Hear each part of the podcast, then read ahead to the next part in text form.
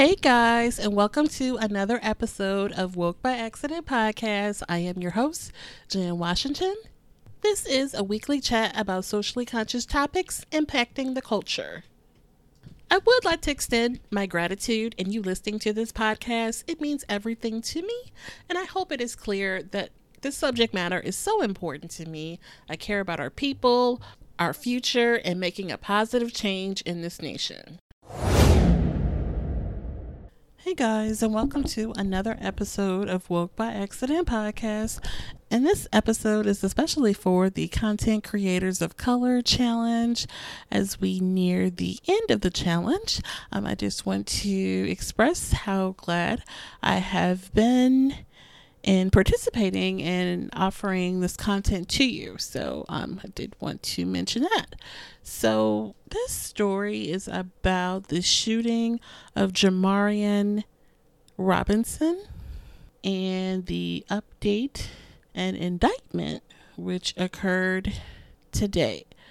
A grand jury returned a eight count indictment on Tuesday, October the 27th against two law enforcement officers in connection with the 2016 killing of Jamarion Robinson, who was shot 76 times by the police on August 5th, 2016. He was 26 at the time. Now, he was shot during an attempted fugitive arrest in the Atlanta area. So the men responsible are Eric Heinze, an assistant chief inspector with the U.S. Marshals Southeast Regional Fugitive Task Force, and Christopher Hutchins, a Clayton County police officer working with the task force. They were formally charged with felony murder, aggravated assault, burglary, making false statements and violation of oath by a public officer 76 times. That is quite excessive. The attorney for the family, Gerald Griggs, said that the family celebrated the decision, which they had been waiting on for five years. A U.S.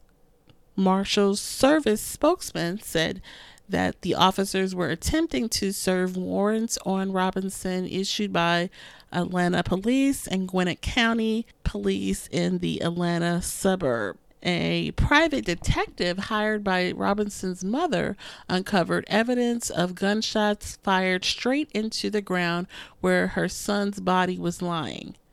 Robinson had been a college football player at Clark Atlanta University and Tuskegee University and had no criminal convictions. There's no body camera f- video of the shooting.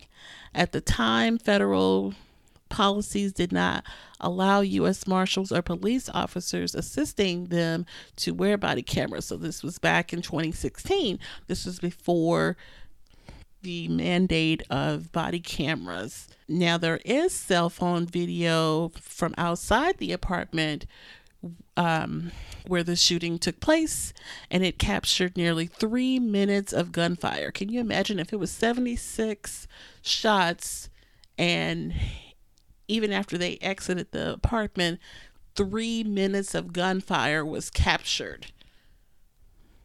The Robinson family said their son suffered from mental illness and was at his girlfriend's apartment when the 16 officers broke down the door.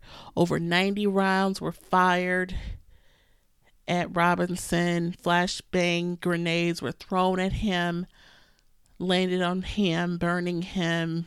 Let's see. After he was handcuffed, he was drugged down a flight of stairs.